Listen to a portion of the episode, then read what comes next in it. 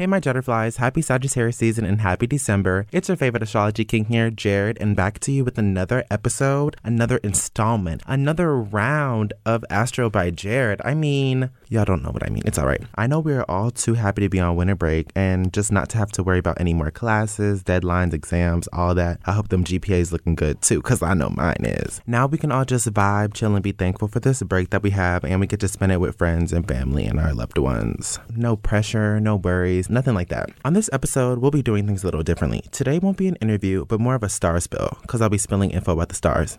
I get it? this installment will be an Astrology 101 episode. We can call it hmm, ABJ's Astro 101. I like that. It has character, it's cute, it's fun. Let's roll into the planetary forecast of our current positions of the planets. The Sun is currently doing its last rounds in Sagittarius and moves into Capricorn on the 21st at 9:49 p.m. So happy Capricorn season, guys.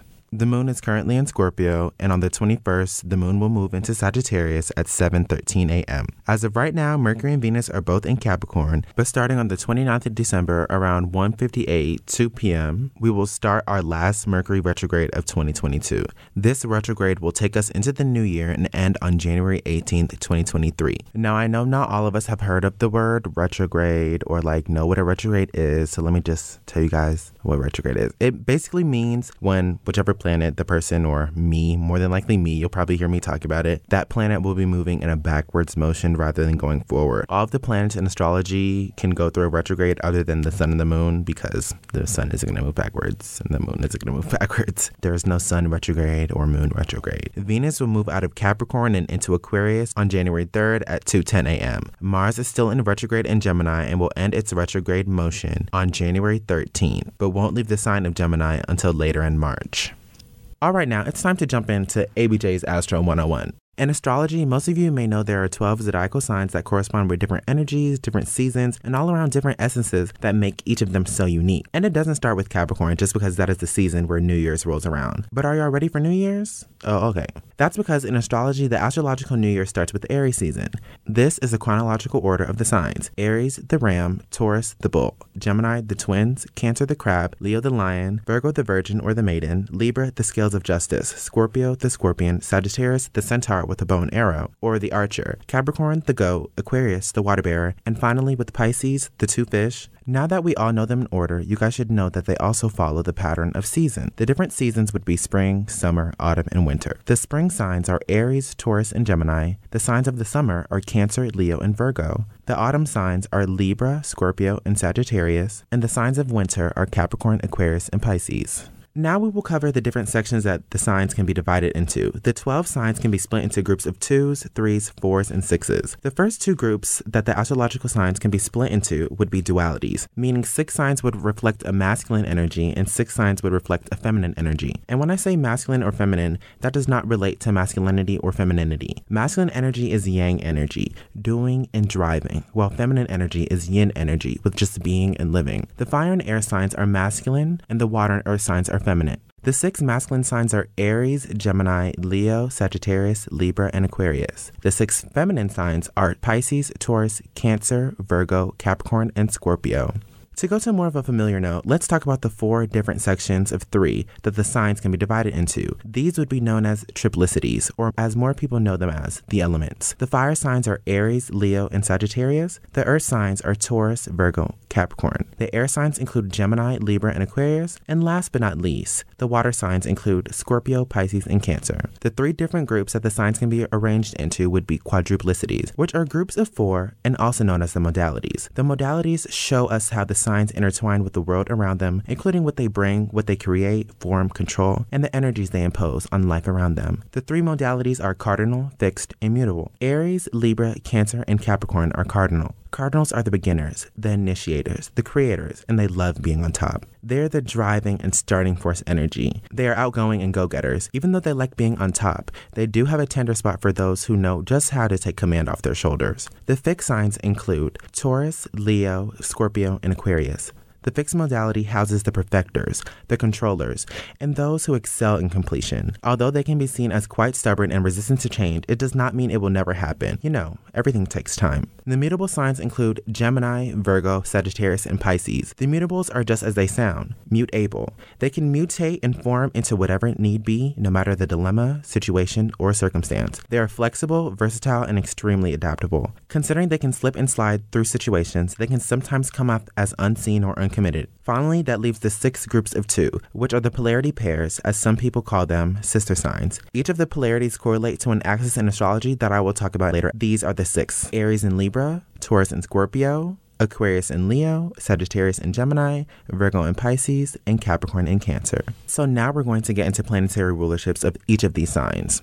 And if I can remember correctly, not a lot of you got the question right earlier in Sagittarius season when I asked you what planet ruled Sagittarius. Hmm, that's funny but that's okay. I'm always here to teach. For these, I will use traditional and modern astrology representation. In traditional astrology, astrologers use only the seven main planets and focus more on the external essence of who we are. In modern astrology, it is more personal, psychological, and hones in on the traits that each of us have depending on our natal charts. The sun embodies what most people see about you from the surface or from outside without looking in. It centers your drive, where you get your energy from, your ego, and your pride. This is what most people refer to in astrology when someone asks them their sun sign or their horoscope. The sun rules over the sign Leo. The moon rules Cancer and rules over your emotions, your body, your instincts, intuition, and your unconscious. The moon is more of what you see about yourself, sort of what is hidden, but more of what is private or personal to you and you alone. Mercury reigns over the mind, how you think, how you communicate, and even what you you like to communicate. It is known as the planet of the mind. It also commands the voice, public speaking, singing, acting, and the nervous system. Mercury rules in Gemini and Virgo. Venus is about what we like, what we love,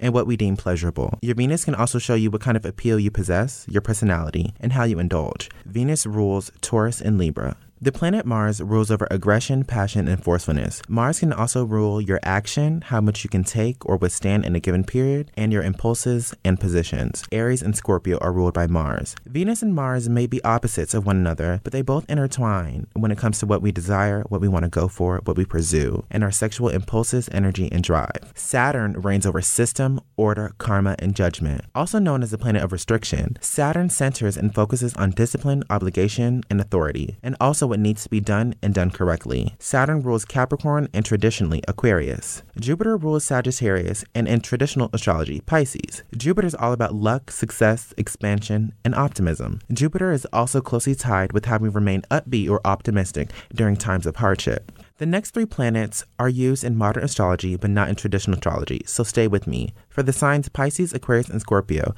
astrologers give primary and secondary rulerships to each. The primary would be the first traditional rulership, with the modern rulership being secondary, or vice versa, depending on who you ask. Uranus rules Aquarius and is about innovation, adventure, creation, technology, learning, and imagination. Uranus is about progression, even if rebellion is necessary. The planet magnifies possibility, awakening, a revolution, and what could and very much can be. Neptune rules imagination as well, but on the dream state of things. Neptune is the planet of dreams, wishes, and rules over Pisces. And finally, Pluto reigns over Scorpio and rules regeneration, chaos, destruction, and transformation. Pluto cleanses so there is a clean slate. Pluto focuses on starting over, going back to the beginning, and rebirth. Essential dignities correlate to the strength or weakness that an astrological planet would have in a given sign. Each dignity is labeled throughout domicile, detriment, fall, or exalted slash exaltation, whichever you want to say. When you think of domicile, think of home. Think of where it's comfortable. Now, on the opposite end, you would think detriment, where it's weakened or not its strongest, away from home. Fall is when the planet is in its most debilitated state. It's not its strongest and it's not heard from. But if you look at the other end, where it's strengthened and doing its best, it's exalted. When planets are in detriment and fall, it is where the planets have difficult times expressing themselves or they're just not as comfortable in.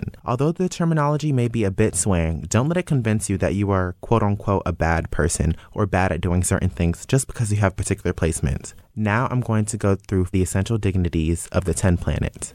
The sun is in domicile in Leo, in detriment in Aquarius, in exaltation in Aries, and in fall in Libra. The moon is in fall in Scorpio, in exaltation in Taurus, in detriment in Capricorn, and at home or in domicile in Cancer. A few people say different things about Mercury, but from what I've learned, Mercury rules the two signs Gemini and Virgo and is domicile in both. It's in exaltation in Virgo and in detriment in Sagittarius and Pisces, and in fall in Pisces, almost like a two for one. Venus is in domicile in Taurus and Libra, as Venus rules both of the sign, in detriment in Scorpio and Aries, in fall in Virgo, and in exaltation in Pisces. Mars is in exaltation in Capricorn and fall in Cancer, and domicile in Aries and Scorpio, and in detriment in Libra and Taurus. Saturn is in domicile in Capricorn and Aquarius, in detriment in Cancer and Leo, in exaltation in Libra, and in fall in Aries. Jupiter is in fall in Capricorn, in exaltation in Cancer, in detriment in Gemini and Virgo, and at home or domicile in Sagittarius and Pisces, since it does rule both. Pluto is in exaltation in Leo, in fall in Aquarius, in domicile in Scorpio, and in detriment in Taurus. Uranus rules Aquarius, so that's where it's at home. It's in detriment in Leo, in fall in Taurus, and exaltation in Scorpio. Neptune is domicile in Pisces, in fall in Capricorn, in detriment in Virgo, and exaltation in Cancer. Don't let the linguistics wrap up your perception of astrology or how you feel about yourself. Astrology is a learning device and should not be used to pin or push anyone into a box. Now we're going to go into the colors associated with the astrological signs and the planet. I will go based on nearest to farthest from the sun. The planetary order would be Sun, Mercury, Venus, then the Earth's moon, Mars, Jupiter, Saturn, then including in modern astrology, it would be followed by Uranus, Neptune, and Pluto. The Earth is not mentioned in this order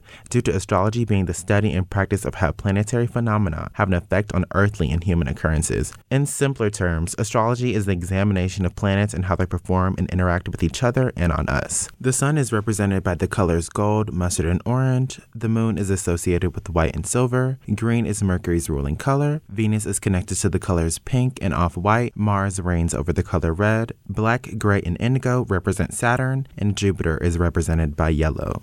Leo is linked to the color gold and orange. The color associated with Gemini is yellow. Virgo's colors are brown and green, and in some cases purple. Libra is connected to light blue and light pink. Taurus is associated with the color green. Cancer rules the colors white and silver. The color Scorpio is associated with is black. Aries reigns over the color red. Sagittarius rules over the color purple. Pisces is connected to light, pale, or seafoam green. Capricorn reigns over the two colors gray and brown, and Aquarius's color is blue. And in astrology, the days of the week also correspond to planets. Sunday would be ruled by the sun, Monday would be ruled by the moon, Mars would rule Tuesday, Mercury would rule over Wednesday, Thursday is represented by Jupiter, Venus represents Friday, and Saturday represents Saturn. I also mentioned that I would be going over the different axes and how each of the polarity pairs correlate to a specific axis. Aries and Libra represent the axis of independence. Taurus and Scorpio correlate to the axis of magnetism. The charisma axis is represented by Aquarius and Leo. The axis of communication is portrayed by Sagittarius and Gemini. The axis of humility is represented by Virgo and Pisces. And Capricorn and Cancer correlate to the responsibility axis.